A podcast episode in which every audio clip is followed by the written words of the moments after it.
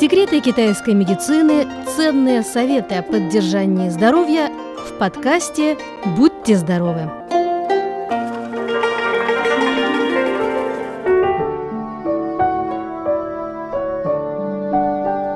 Дорогие друзья, многие офисные работники страдают от боли в спине, поскольку им приходится проводить долгое время, сидя за компьютером. Некоторые проводят в сидячем положении более 10 часов в день, после чего у них возникает боль в позвоночнике или спине. Если у вас часто болит спина от сидячей работы, рекомендуем несколько простых, но очень полезных упражнений. Их можно выполнять как в офисе, так и дома. Итак, первое – это повороты головы влево-вправо. Встаньте ровно, руки на талии. Медленно поверните голову сначала влево, задержитесь в таком положении на несколько секунд, а потом медленно поверните голову вправо. Задержитесь в таком положении на несколько секунд. Сделайте 6 повторений. Второе. Наклоны головы вправо-влево.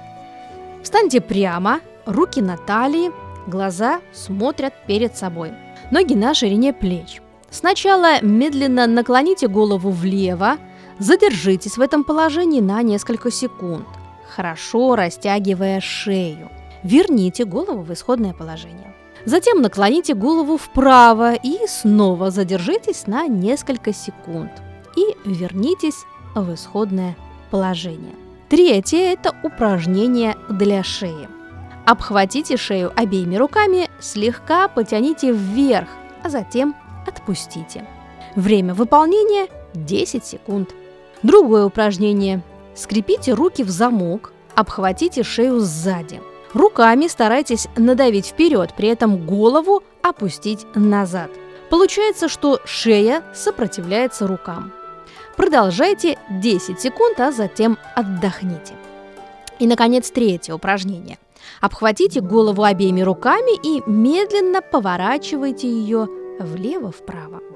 Также очень полезен массаж точки дяндин. Точка дяндин – это колодец надплечья, расположена в углублении плеча над лопаточной костью.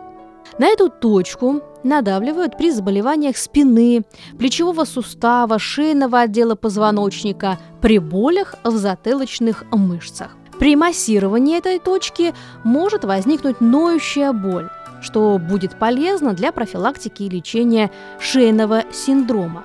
Итак, повторю, эта точка расположена в углублении плеча над лопаточной костью. Еще один эффективный способ – это согревающий компресс. При болях в позвоночнике рекомендуют делать согревающий компресс 5-10 минут, используя в горячей воде полотенце. Это ускоряет циркуляцию крови и улучшает кровообращение в области шеи.